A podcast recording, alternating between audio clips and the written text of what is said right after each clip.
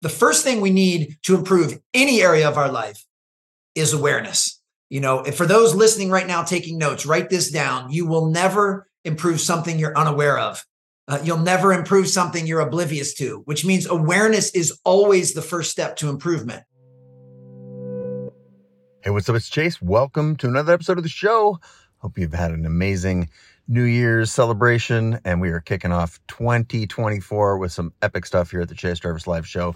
Starting with this great episode with Alan Stein Jr. Now, Alan is a renowned expert in leadership and performance with a background as a coach, specifically a coach in basketball, where he's worked with many of the absolute greats, including Kobe Bryant, Kevin Durant, Steph Curry, to name a few. Now, Alan has parlayed his skill set into the business and the leadership and the peak performance world, where today he also works with all kinds of amazing entrepreneurs and the folks that you think he would be working with, right?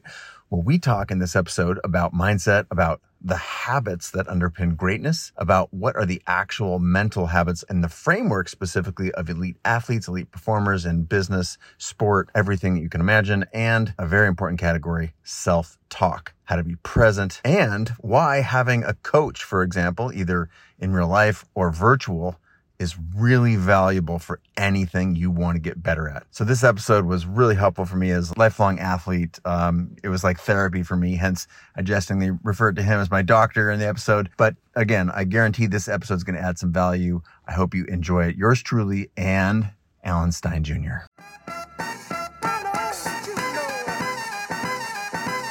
All right, Dr. Alan, welcome to the show. Thanks for being here. Oh, it's fantastic to be with you, Chase. I'm excited for a fun conversation, my friend. Sweet.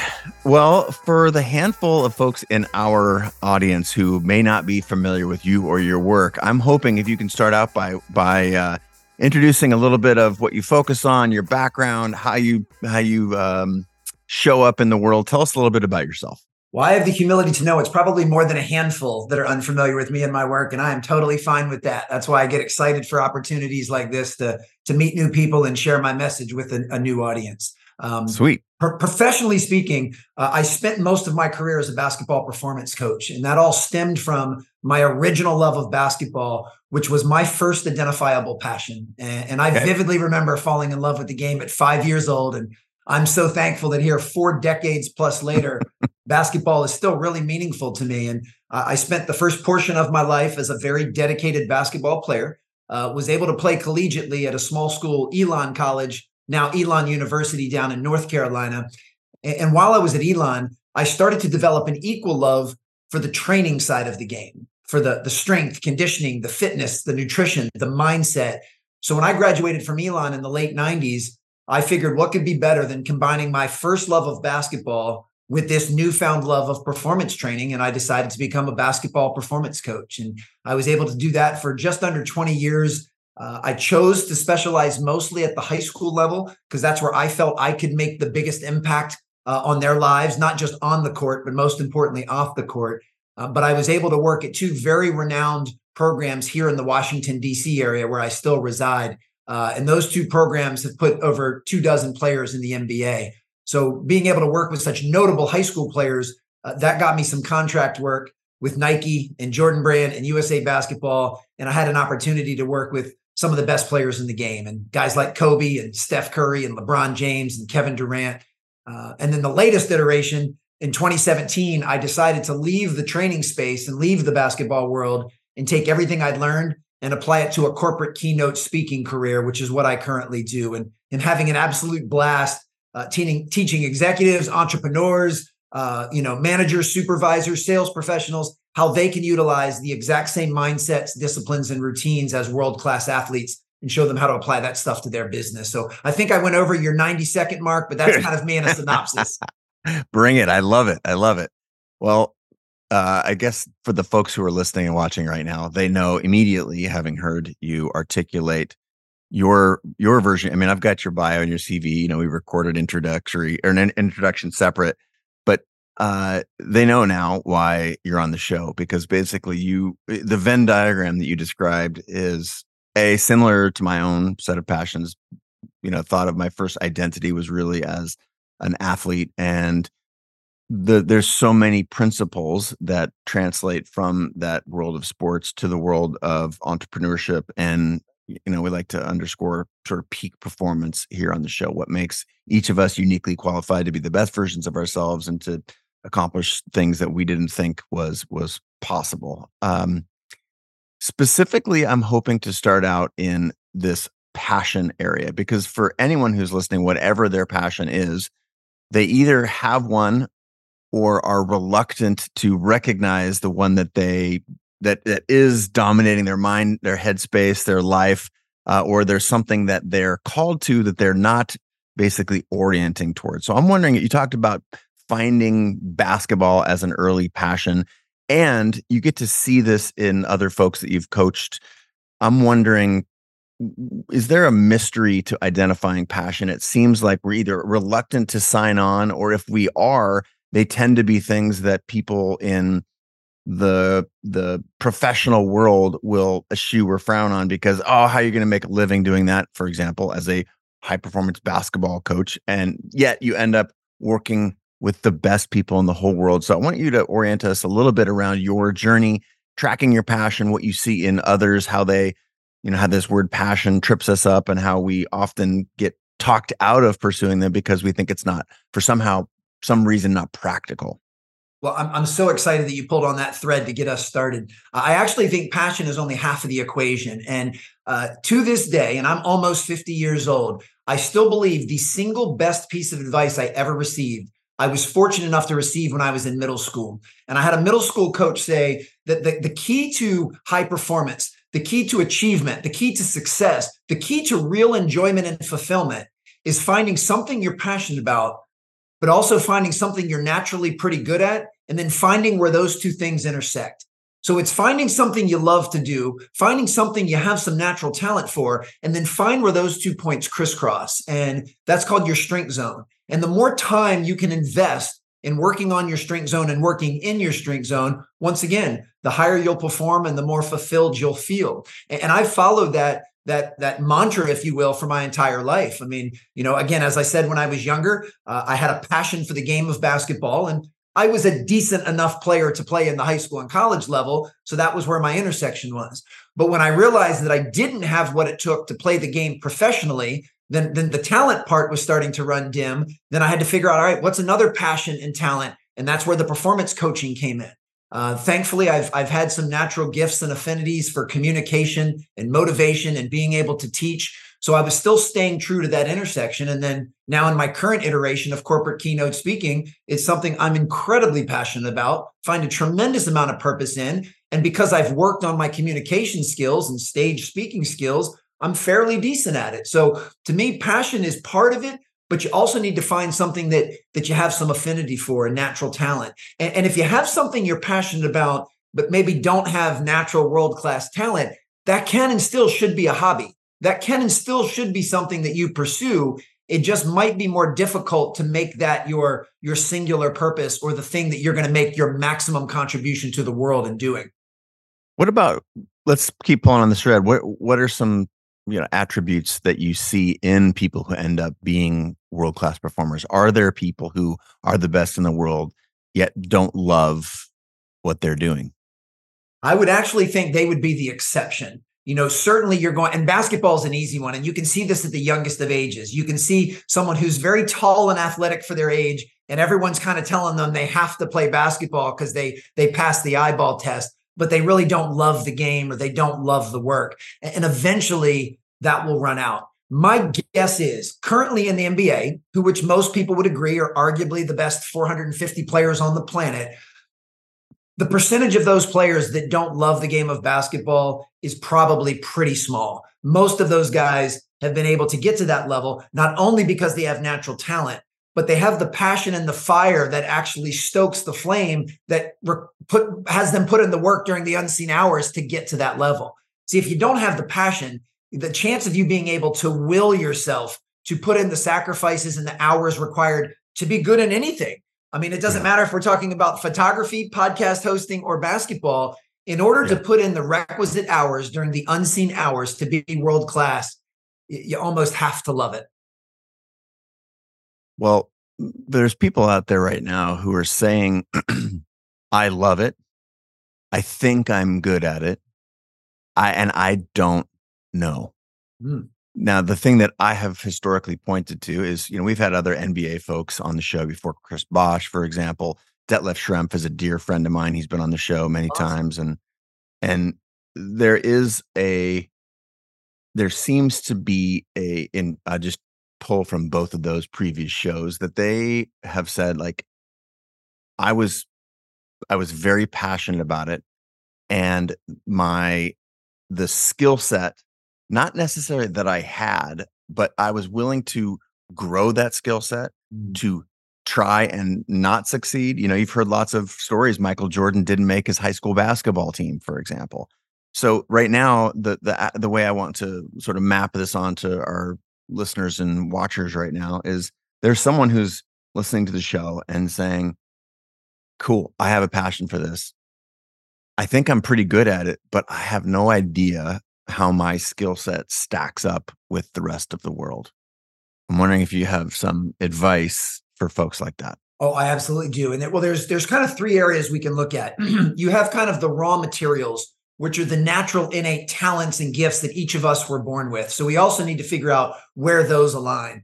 Then you've got the mindset, kind of your perspective and how you choose to approach the work. And then you also have the skill set, the actual X's and O's of the specific craft. And, you know, skill set, something uh, that none of us are born with. That's where we actually have to put in the work during the unseen hours to develop. You know, that's where a basketball player like a Chris Bosh uh, has to work on his handle and his jump shot and, and, defense and things like that. And it's really a culmination of the three. It's it's our raw materials and talent. It's our mindset, our mental toughness, our approach, our ability to be in the present moment, our ability to focus, and then it's also our skill set, which is actually working on the very specific craft. Now, when it comes to the comparative game, we have to be very careful with that because you know if your goal is to play in the NBA then you absolutely need to know how you stack up in the world of basketball because there is a finite number of roster spots in the NBA. But if your goal is to be a world class photographer, a world class podcast host, a world class speaker, it's not as finite. Like if you can prove to the marketplace that you've got the chops and you've got the goods to deliver, then you don't really have to worry about what anyone else is doing. Now, I understand the innate human desire to see where we stack up. You know who who are some of the world class photographers and podcast hosts and speakers that i want to use as my measuring stick? And i think that's a, a natural inclination. I mean i know that, that i've got my own mount rushmore of keynote speakers who i think do a phenomenal job. And i don't want to be them but on some level i want to have the same mastery of craft that they've developed over the last 15 to 20 years. And i think that's a healthy way to use the comparative, you know, playing the comparison game. We just have to be very careful not to, when we're first starting out, look at someone 20 years down the road and say, wow, I'm never going to be that good. They're so much better than I am right now because you're comparing your present to where they are, you know, 20 years down the line. A more accurate comparison would be where were they 20 years ago? You know, when they first started in photography, podcast hosting, or keynote speaking, what level were they and how does that compare to me now? Um, hard part is that's very hard to figure out.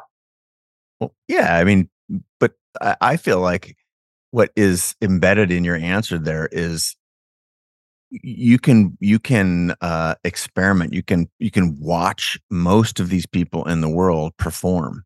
Yes. and the ability nowadays especially with media being so prevalent for good or bad right? Uh, better or worse uh, we have the ability to see the work of others on display. And to me, there are, uh, you know, a lot of this. Uh, a friend of mine calls it Compearschlager, which is just like the worst. You know, I don't know Goldschlager. If you've ever had alcohol, it's called Goldschlager. It's the horror. It's horrible. It's like the worst yes, tasting. It is. It's garbage, right? It's like sugar water with like weird gold flakes, and it's terrible.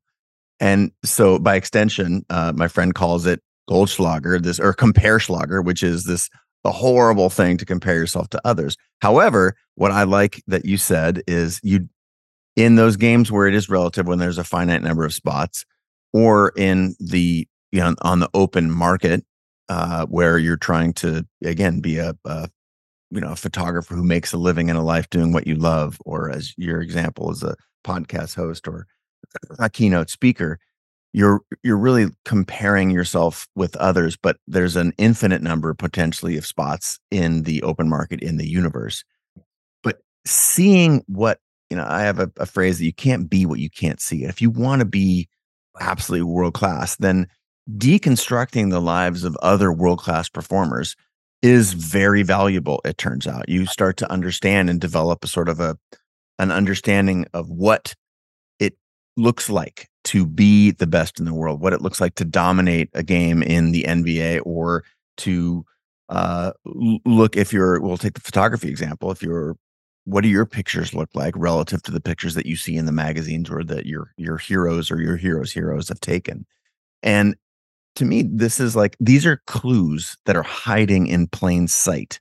And most people have a difficult time being real in comparing those things and or are worried that oh my gosh i don't want to take pictures like this person or you know how am i how how do i uh, go about deconstructing the lives of other people? So specifically with your world were there basketball coaches that you emulated? Do you read you know like bobby knight biographies or like I know I was passionate about photography and deconstruct. I'd go to the magazine and because I couldn't afford literally magazines, five dollars a pop, I would sit at Barnes and Noble for hours and take notes and look at all these photographs of what what photographers and where they were going and what they were doing. I'm wondering if there's a an analog for you, and b if you can then extrapolate this to how others might think about this this sort of um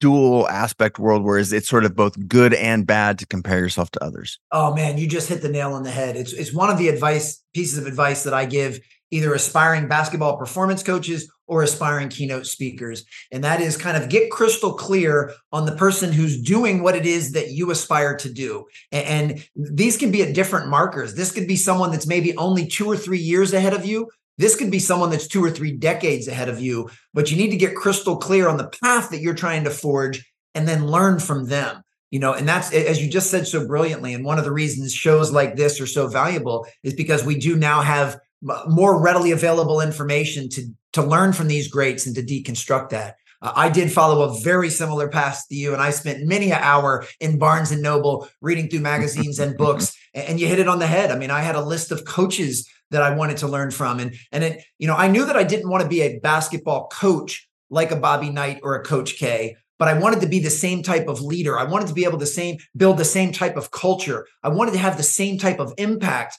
Um, so those were the type of traits that I was trying to to learn from. And and I've always been a big believer in you know being fairly broad in that search. And then over time, you'll start to find your own voice. You know, when I was in early in my training days, I was kind of a cheap carbon copy of the coaches that I was emulating because I, I hadn't found my voice yet.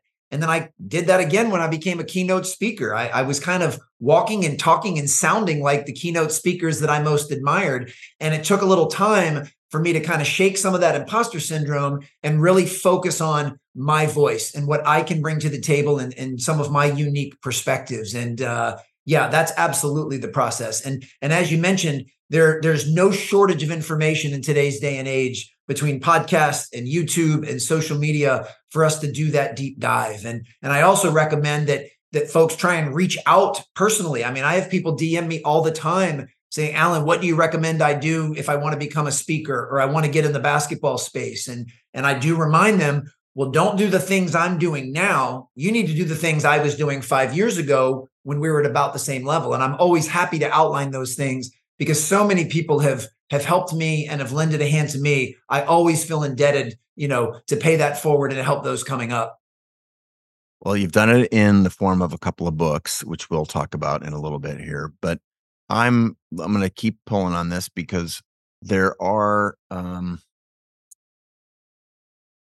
when we look around and we see models of um of people who seem to be living the lives that we aspire to live or um, it appears that someone out there has a similar set of values that we have uh, the reality is it's it you don't actually know how they got there right? You don't know because it's the the time and you've said it a couple times already it's like the unseen hours or something like that that that go in and there is a belief i believe in modern culture that the that there are shortcuts that there are hacks that there are cheat codes if you will and because we don't actually get to see the process let's go back a thousand years we used to see you know, Steve, our tribe mate, would you'd see Steve put in the hours to be the best punter of the group or something. And you would see Steve start out not being a very good hunter. And then you would see him be a better hunter and a better hunter. And then pretty soon it makes sense that Steve is great because you've watched Steve over 10 years become a great hunter. This is a horrible analogy, but follow no, me on this it's one. pretty dead on. Uh, okay. And then now, now fast forward to the, the internet and you snap your fingers and you look in the Instagram universe and there are potentially uh I mean technically it's finite but let's say there's virtually an infinite number of world-class performers that are on display. However you did not get to see anything about their path right? You just see them.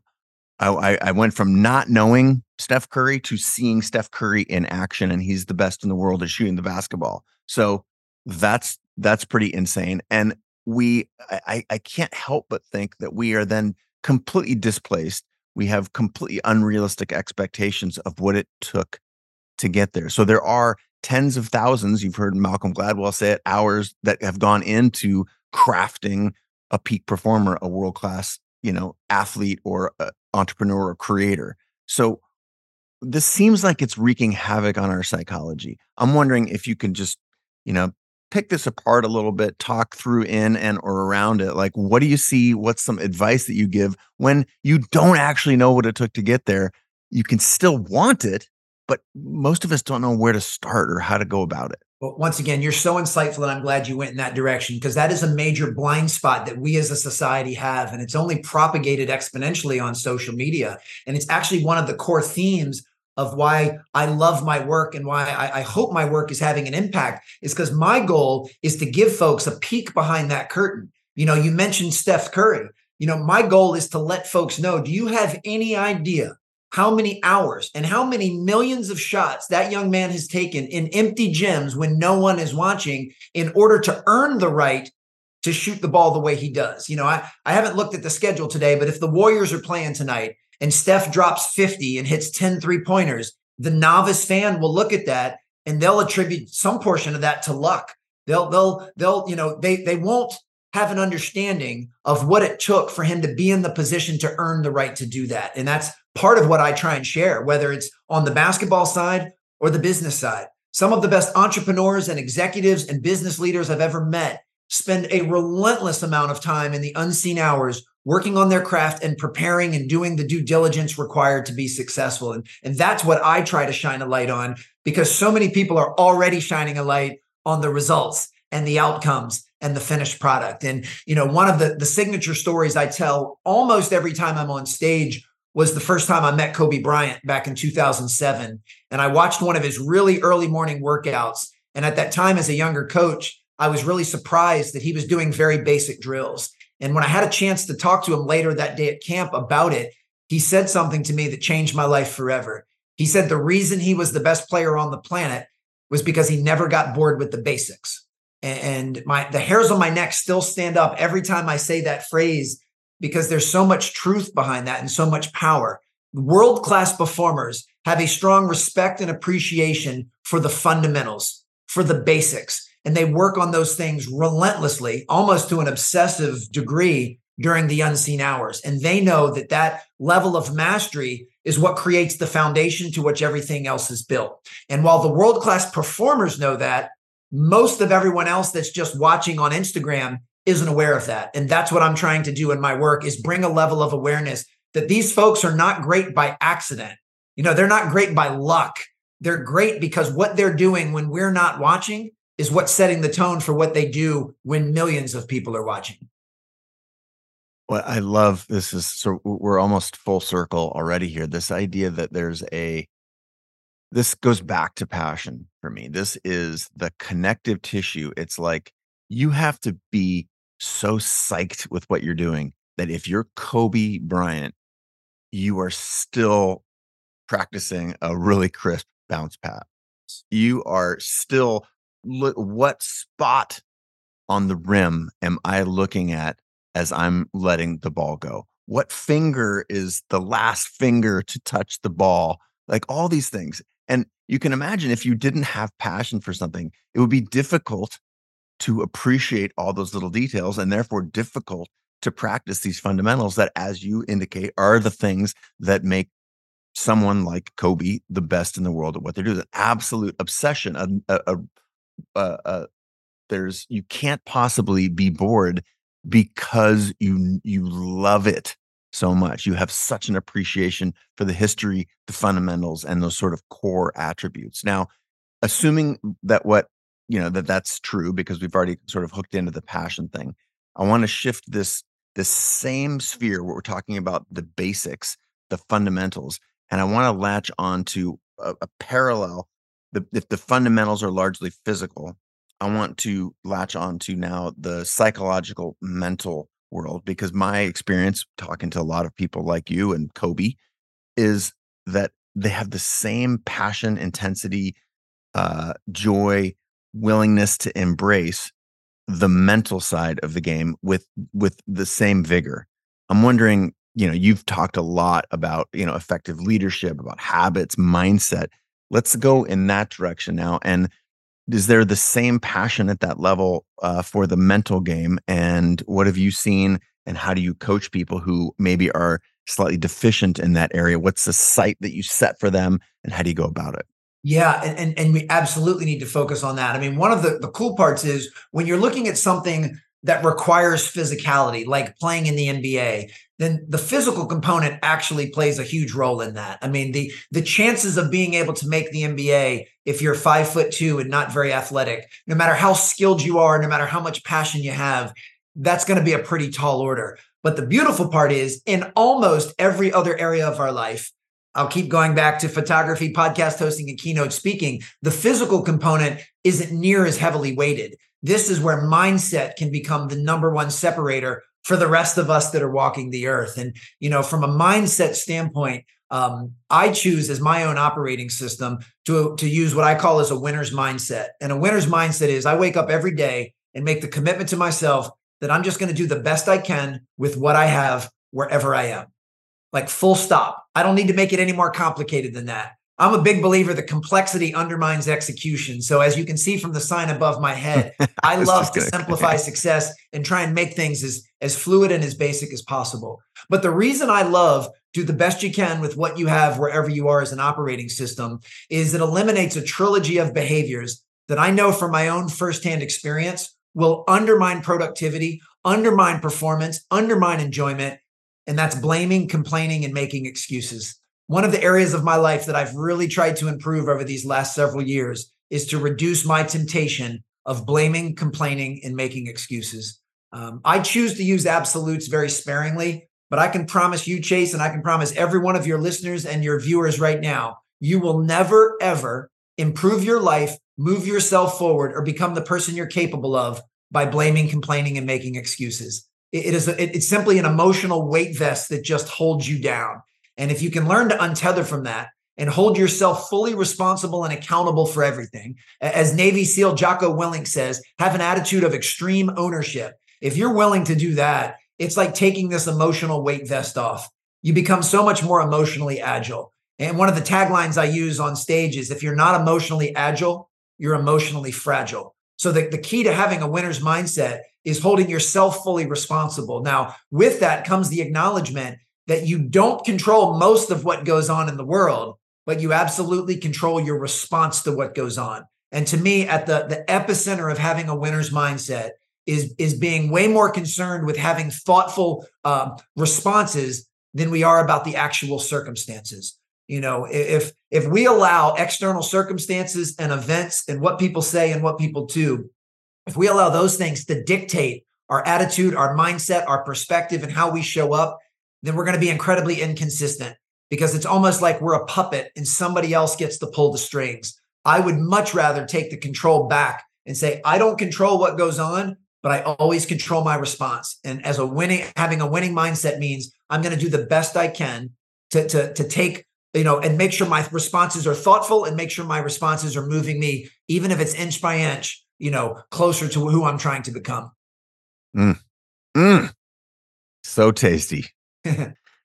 so we've talked there's I, am putting a pin in i'm taking some notes here while we're while we're talking because there's a lot of ground that i want to cover I want to go back to this unseen thing, right? The unseen. You shared the unseen physical workout concept around Kobe that he was practicing the fundamentals.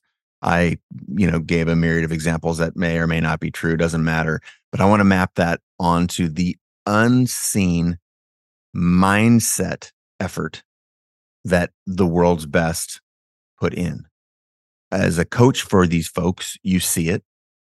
And I'm wondering if you can talk about what are some of those attributes, if you've got a story or something that we can that'll help us relate to what are these unseen the the mental effort that goes in in the unseen hours for the world's best that you've coached? Well, the the one unifying factor is they've learned how to focus on the present moment. You know, there's other ways that we can say that. You know, we can say be where your feet are you know, which means wherever your physical is, make sure that's where your mental and your emotional is, is as well. But I'll unpack it even further. Uh, there's there's three characteristics that I've seen world class performers from basketball to business do as far as staying in the present moment. Uh, the first, they learn how to refocus their lens on the next play. Uh, the second is they refocus the lens on what they actually have control over. And third, they refocus the lens on the process. So I'll break each of those down briefly, and then you let me know if you want to expand. Uh, the first is next play. Um, and I use that terminology because of my history in basketball. You know, an elite level basketball doesn't worry about the shot they just missed or the turnover they just made or the referee's inability to ma- make a call because they understand that play is now over. It's in the rearview mirror. It's behind me. It's unchangeable. And they know that any mental, physical, or emotional energy they waste on something that's in the past that can't be changed means they don't have that energy to invest in the present moment where they can still make a difference. So they've learned to quickly move to the next play. Of course, no player wants to miss a shot or turn the ball over, but they know that it's a part of the game. And when it happens, boom, they quickly refocus the lens on the next uh, positive action that they can take. So, first is refocus the lens on the next play. The second is world class performers understand that they need to refocus on what they have control over, which I'm a big believer really comes down to only two things, and that's our own personal effort and our own personal attitude.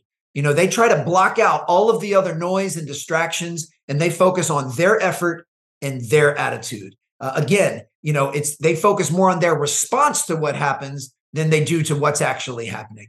And then the third component we've kind of touched on a little bit, but I think it's important to double click on is they refocus the lens on the process.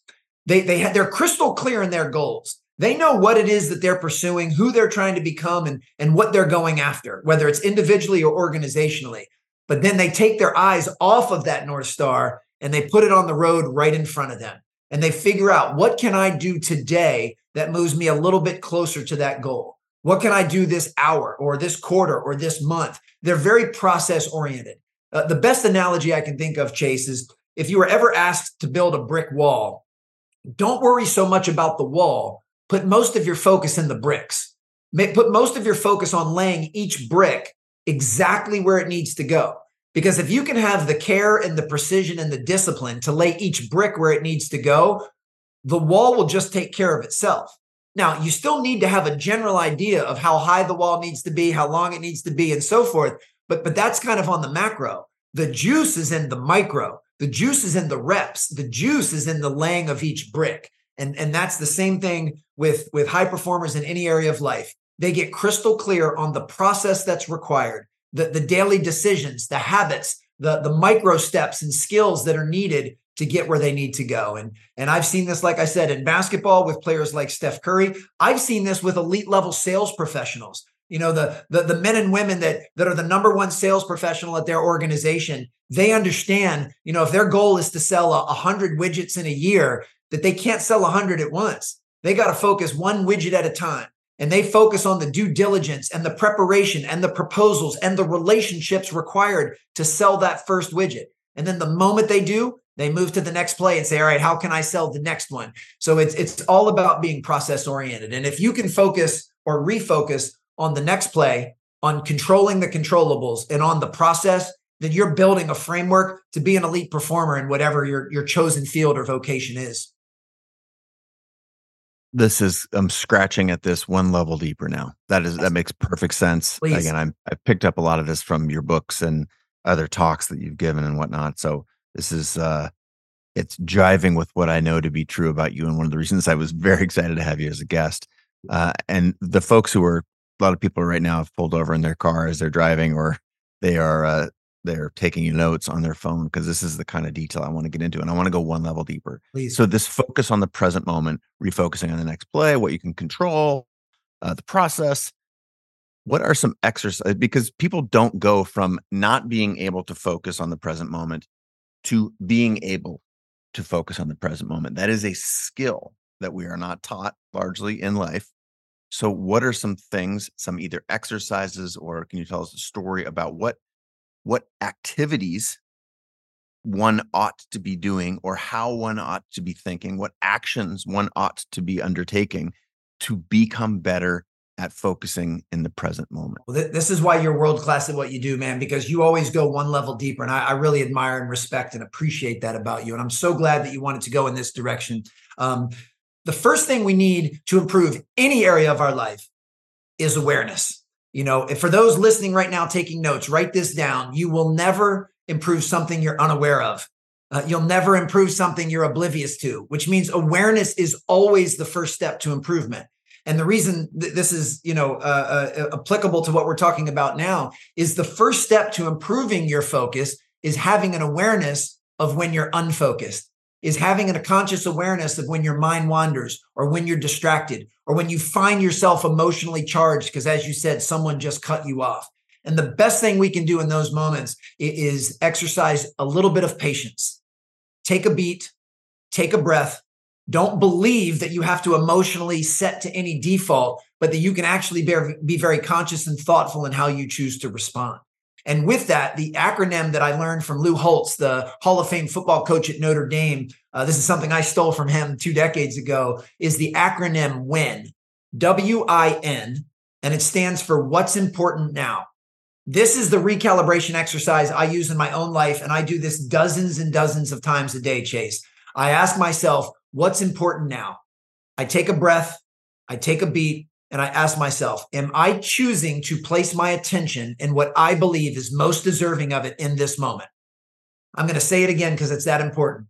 Am I choosing to place my attention in what I believe is most deserving of it in, in this moment?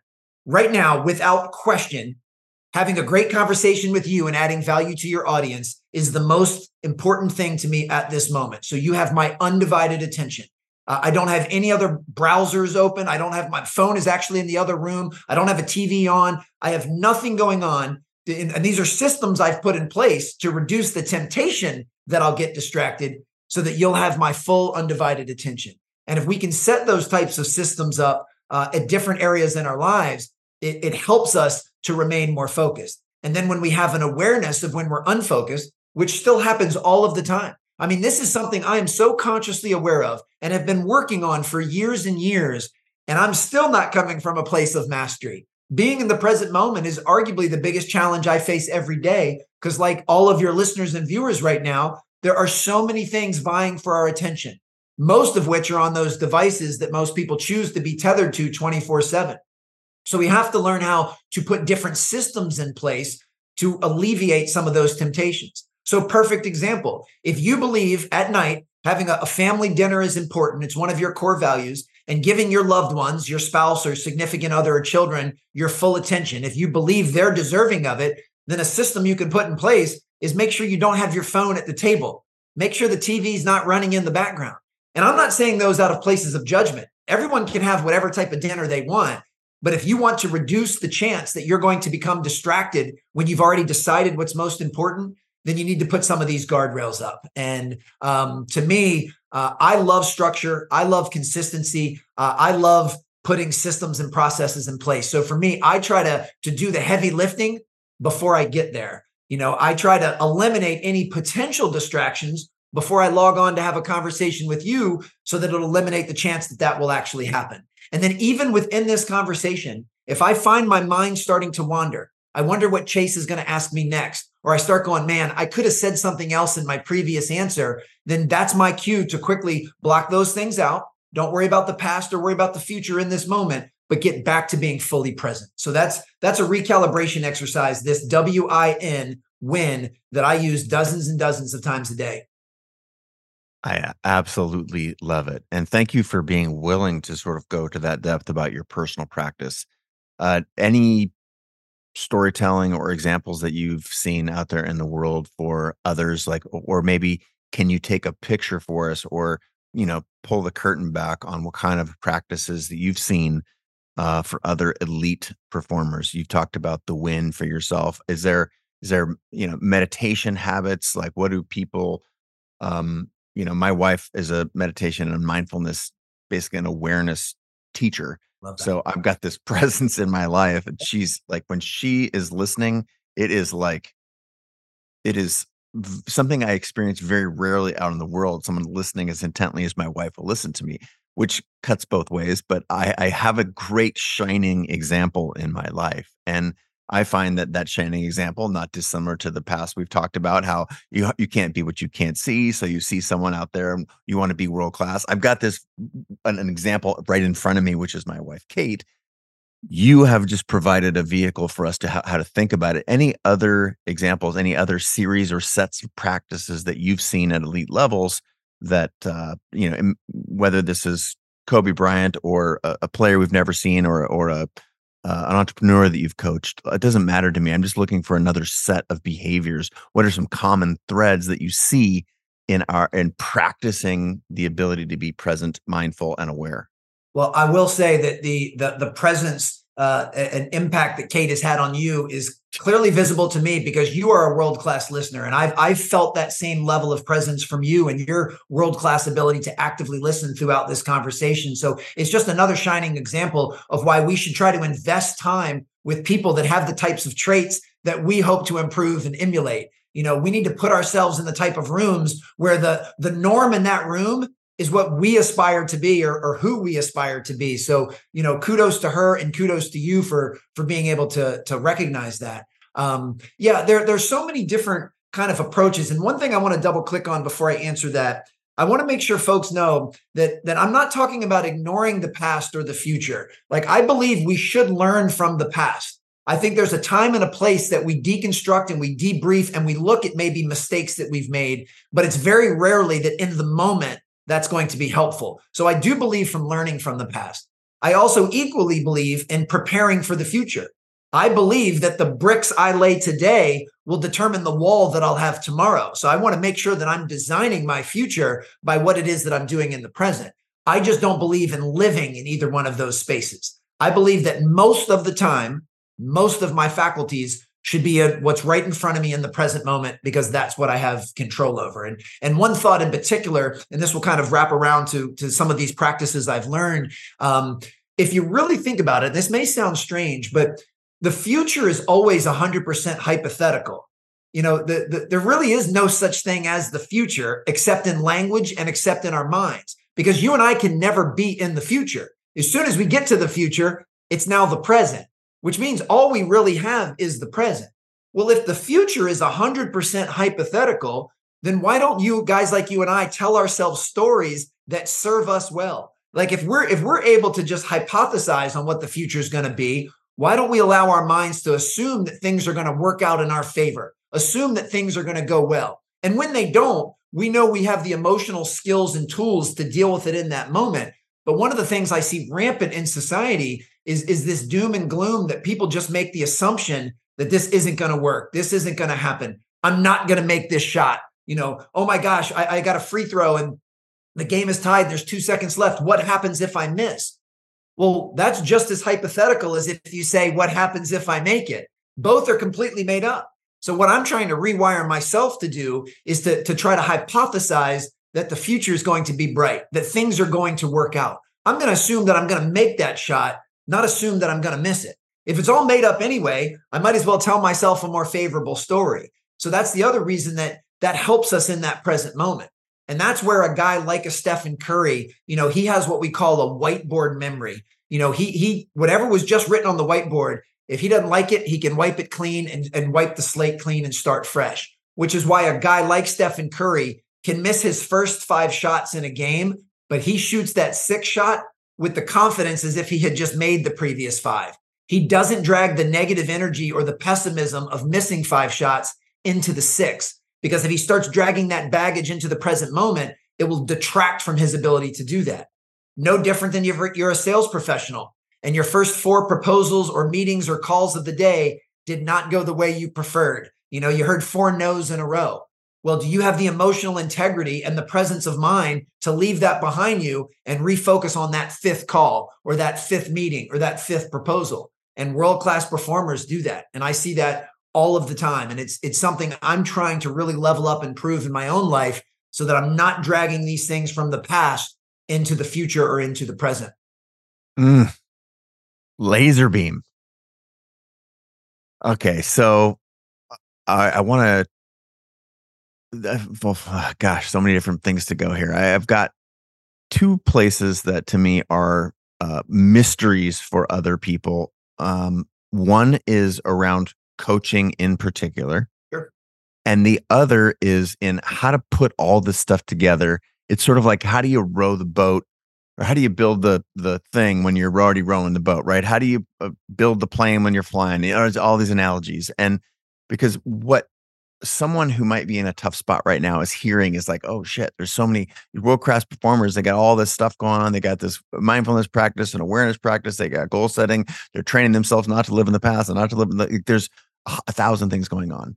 So that's one bucket of things I want to talk about. And the other one is specifically coaching. And I'm going to start with the, the second, and then we're going to end with the first. So the second, this this coaching uh, thing is the value of coaches seems to me wildly misunderstood.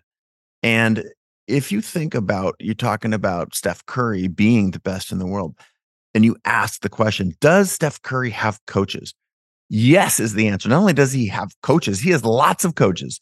Arguably, has nutritionists. He has, you know, uh, chefs. There are psychologists. There are, you know, like uh, trainers. There, there's like there are coaches for all these different disciplines. And so what people miss is that in order to be great at something, it helps to have accountability, to have people outside yourself, to have coaches, to have uh, peers, to have friends, uh, you know, admirers, co-conspirators. So there's this this community that we have. I myself, for example, I, I used to golf as a young person, took 30 years off, thought the game was goofy, came back to it in COVID. And now I find it's it's not an accident that many of the world's top performers are really avid golfers because the game is really hard. And I got myself a world-class golf coach. And it has been transformational. The same could be said for trainer. I've had world-class trainers. And that it, it it comes there's a perception culturally that that is a weakness. And yet this is sort of this disconnect between what we see on tv and what we actually you, you can understand if you excavate. People have coaches if they want to get better. Now the concept of having a coach sounds expensive. So what would you prescribe to people? Maybe you know range of incomes how valuable do you think coaching is and in what areas of life are coaches you know can coaches be helpful some of these things that we're talking about right here well i mean i, I could not double click on what you just said more emphatically i mean i've I've grown up and have such a strong respect and admiration for the coaching paradigm, uh, especially because of my my work in athletics. Um, but you know, every single human being on the planet, I believe, needs a coach of some sort. And and what's interesting is you know, it's all just comes down to terminology. You know, like in full transparency, for the first four decades of my life, I made some pretty f- poor financial decisions. I had a pretty low financial literacy, and I I finally had the awareness to acknowledge that, that I needed some help. And, and I hired a, a, financial planner and a wealth advisor. And, but I just call him my money coach. Like by definition, he's a financial advisor, but I love the word coach so much. He's my money coach. You know, when I was going through a divorce almost a decade ago and I needed to go in for some therapy, that was my relationship coach. You know, she was a psychologist and a therapist, but I love the word coach because of how it resonates with me. And the reason I say that is if the word coach has a different connotation for one of your listeners, you don't have to use that word. You can call them whatever you want, but the paradigm is important for three specific reasons. One, we need to have high discernment in bringing people into our lives that have the experience and expertise that we don't currently have.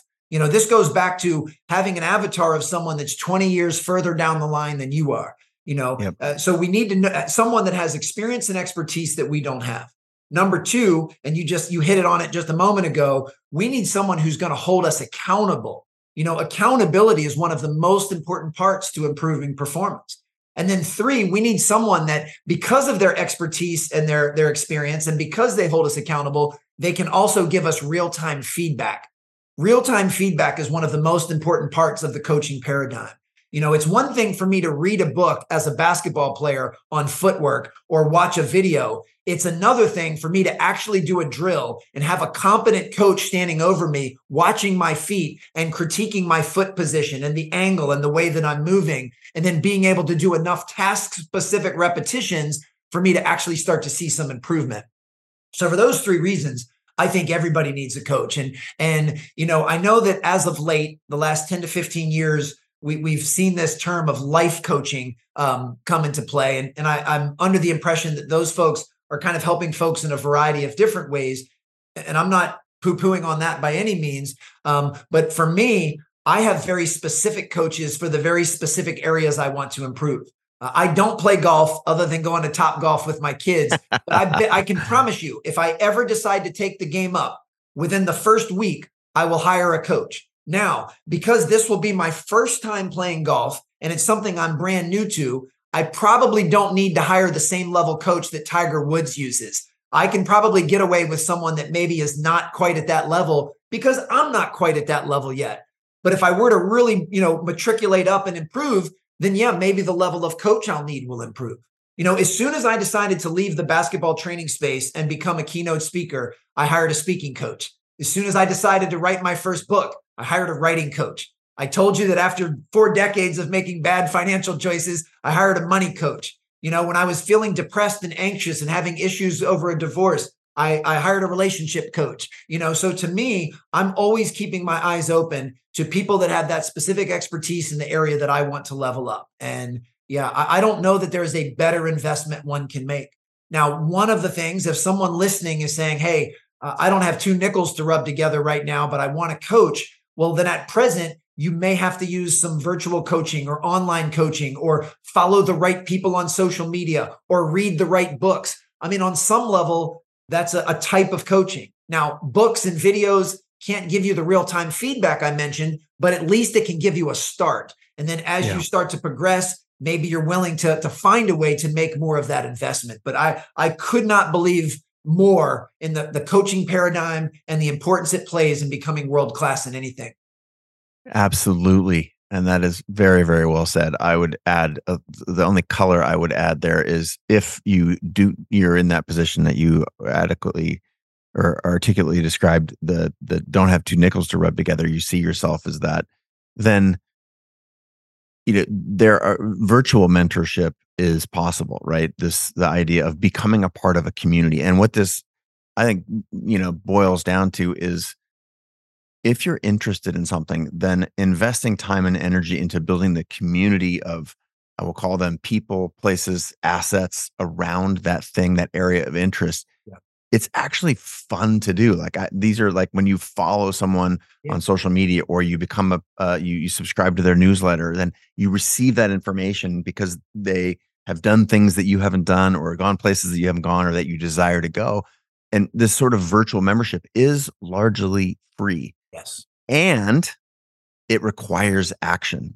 I talk about action over intellect. You can't actually learn this stuff or make Im- improvements and changes in your life if you're not taking action. You don't get to do this shit from the couch. It requires that you step onto the court, you know, the me- metaphorical court, of course. Um, so it's no surprise that you like coaches. You are a coach.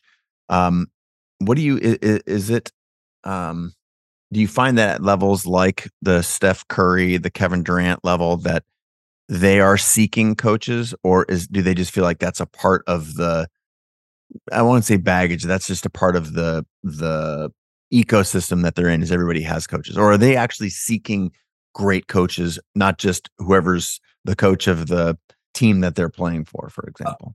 They are always seeking. I'll even take it a step further. They crave having people in their life that can still help them get better because they also realize when you've gotten to the Stephen Curry or the Kevin Durant level that that now it's just a matter of progressive systematic incremental changes. You know, there's not something Steph Curry or Kevin Durant can do at this point in their career to make a seismic leap in performance because those guys are almost hitting their heads on the ceiling as it is. So right now they're looking for any little tiny edge that could give them half a percent of improvement in just one area of their game. Now, when you get to that level, you have to have very high discernment over who you're going to entrust as your coach. You know, I have three children. I have 13 year old twin sons and 11 year old daughter, and all three of them are playing youth basketball, and they're they're decent little players. But let's be honest, there are tens of thousands of coaches or trainers who have enough acumen experience that they could pour into my children. And I say that with a smile. There's only a handful of people on this planet who have the experience and acumen to pour into Kevin Durant and to Steph Curry at this point in their career. So they've really sure. narrowed the pool down because that's how world class they are. So, yes, they are always on, in searching and craving and looking for people that can help. And they also do that from kind of a holistic view. You know, they don't just say, who's someone that can help me improve my shot mechanics? They say, who's someone that can improve my nutrition or my mindset or my, like, there's so many different areas that go into building an elite world class performer in any area of life that, that they're open to looking for that in different areas. And, uh, yeah, and I, I think that's the mindset that all of us should have. So, as I mentioned with the golf instructor, if I just start playing golf now, I don't necessarily need the best golf instructor on the planet to help me. You know, it's kind of that adage that you know, in order to help a third grader, you just need to be in fourth grade. It's that same kind of concept here. Um, so we can level up over time. And that's what guys like Stephen Curry and, and Kevin Durant uh, need to do. I mean, in full admission of, of you know, the spirit of humility and, and vulnerability, I had a chance to work with KD in high school. Like I met him when he was 15. I was his strength coach in high school. And at that time, I had what he needed to help him improve. If KD called me today and said, Can you be my on court strength and conditioning coach?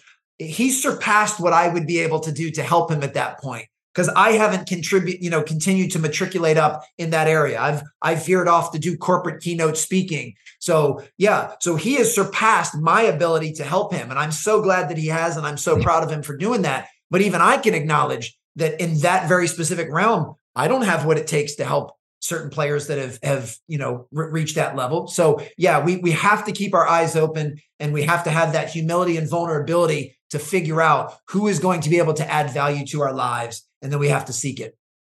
Yeah, this this concept of community. I think most people. I've used the book uh, in my last book. I used the example of Metallica. You see four people on stage, you're like, wow, that was a great show. But you don't realize that there was like another, you know, 150 people behind the scenes making all kinds of stuff happen. And it's easy to articulate that point with the, you know, elite elite performers like the basketball world that we've been speaking about and any extension of that that you can come up with your mind and in an area that inspires you if you're listening or watching right now but the, i think they're eh, a simplified going to your the mantra that is on the wall behind you success simplified is this is just a, this is a community. And so wherever you are in your journey right now if you're listening and watching like how do you you know get near get close to get invested in the areas that you have a lot of passion? How can you build a community? You might not be able to afford a strength coach but there's someone in your community who is further along than you are in the CrossFit community, for example, that if you go to the workouts at the same days and the same times that they go, you're going to learn something from them. And so, this idea of sort of um, showing up in spaces and places where you want to, you know, be or become the next best version of yourself, that is what you can do today. Go back to the earlier point now, like the, the world class performers, one of their characteristics is like, what can I do in the next day, the next hour, the next week to get better at my craft. I'm wondering if you have something to add to that. Well, I do. Well, one thought that just popped into my mind that's a little bit adjacent to that is never be bashful to reach out to folks. You know, in my mind, the worst they can say is no. And if they say no, you're no further, off, you know, you're no worse off than you were before they said that. But but I want you to be very intentional in how you approach that. I'm sure Chase, at your level, um, you have folks reach out all the time via social media or other areas, and they probably say something to the you know effect of, "Hey, I'd love to be able to pick your brain," or "I'd love to jump on a Zoom call and pick your brain," or "I'd love to take you to lunch and pick your brain." And for some reason, I I've never really liked that terminology, and the reason I don't like it is because they're making it about them. They're they're doing all of the ask. They're not actually adding any value. Whereas if if someone sent you a DM that said something to the effect of, uh, uh, "Mr. Jarvis, I just listened to your last twenty episodes and was riveted by the guests that you have. I've taken so many different notes. I have so much admiration for you as a podcast host. I'm just starting out with my podcast. Is there one one suggestion you could make?" or something like that there's a better chance that you'd be more likely to to help them or you know and and eh, to me it's all about the positioning but it's also this mindset of it's always about adding value. You know if take it one step further. Maybe this person said you know uh, uh, mr jarvis i listened to your last 20 episodes. They were phenomenal. I took great notes. I'm a new and young starting out podcast host. Um, i think you may recruit, record on zoom but i did some reading that Zencastr might even be a better option. Just wanted to share that in case you find it helpful. And also as a, a young aspiring podcast host what's one piece of advice that you think would be most helpful like now this person has shown you that they've invested in you and your show They've given yeah. you a tip, which they're hoping adds value to your life. And they're being very pointed and directing and just asking you for one specific thing. You know, they're they're not taking advantage of saying, hey, I want to spend an hour with you. Well, of course you want to spend an hour with Chase Jarvis. He's way further down the line than you are. But what does he get out of that other than maybe he just wants to do it to be nice? So it's all on how we approach. And and I promise you right now, anyone listening, you find 20 people on social media or online that are further down the line than you are, and you approach them the way that I just shared that, you know, show you're invested in their work and that you've done your homework, add something of value that will make their life better, and then have a very small ask, but something that they'll most likely be open to doing. You do that for 20 people, you'll probably get a pretty decent conversion rate and response rate and then you can potentially even start to develop a relationship with them over time and then you can reach out to another 20 people. So so I, I think we should all have the courage to reach out but let's do it in a very thoughtful intentional way. I love it. The only thing i'd add to that is showing up in their community for a long period of time leaving comments and you know, adding value. I watched all your things. I recommended to 20 people. I made 10 posts about your last 10 podcasts. Like that shows me that you actually are in the community and care. And that's work that you can do to add value to me without having me be present. Yeah. So uh, I really love your approach there. And, you know, again, to the point of building community, uh, I'm grateful to now have you in my community, and it's been a treat to to get to share your wisdom with our listeners and watchers today. Um, couple books, Raise the Game uh, and Sustain Your Game. Two books that uh, you've written. I got a lot of appreciation and admire for. We'll link to them in the show notes if you want more of this information. Anywhere else you would steer people to learn a little bit more about you and or your work here, Dr. Alan? Sure thing there, uh, Chase Jarvis, PhD. This was a lot of fun, my friend. Um, yeah, my main site, alansteinjr.com, is kind of the hub of everything I have going on. So if anyone listening to this, if you want to hear more on my message or my speaking programs or anything else, just go to alansteinjr.com. And I'm also very accessible and very responsive on social media, uh, Instagram, LinkedIn, and I, I guess Twitter now, you know, I guess it's called X. But if folks, if, if any part of our conversation today struck a chord, if you have something you want to ask, something you want to share, uh, just shoot me a DM on Instagram or LinkedIn. I'm very good about getting back to people. Um, and yeah, as Chase mentioned, uh, two books, uh, Raise Your Game and Sustain Your Game. You can get those on Amazon or Audible or any major book retailer. Um, but this was a lot of fun, man. I love your work. You are a brilliant conversationalist. You are a world class active listener. And I can tell you've gotten in so many reps during the unseen hours to be so good at what you do. So this was so much fun for me, man. Thank you. Thank you for sharing your wisdom. I crave uh, I crave learning and specifically the areas where you are world class. I'm grateful for your time. Thank you for writing the books and putting the work out there that you do in the world. And uh, from myself and, anybody out there in the world, if you're trying to get better, this work is important. And Alan's work is something you should really pay attention to. Grateful, sir, for your time. And from both he and I, we bid you a great day.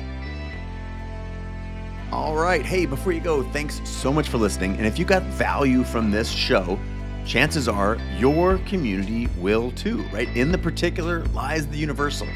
Please share this link to the show with a friend or mention the show on social. That is a huge benefit for us in hopefully in exchange for providing value to you. I want you to know that I really appreciate your time, the attention, anything that you give to the show, and the questions that you ask our guests, either on social media or through my text community. All that is pure gold. This community, like any community, is a testament to that old phrase a rising tide floats all boats. And by elevating one another, by sharing and resharing this show, the tidbits that you learn and the experiences you take away, all of that has a collective, massive positive impact on the world. So, just a quick thank you. I appreciate all the effort you put into sharing for this show. All right, that's a wrap. Let's put today's episode into practice and get back to growing together.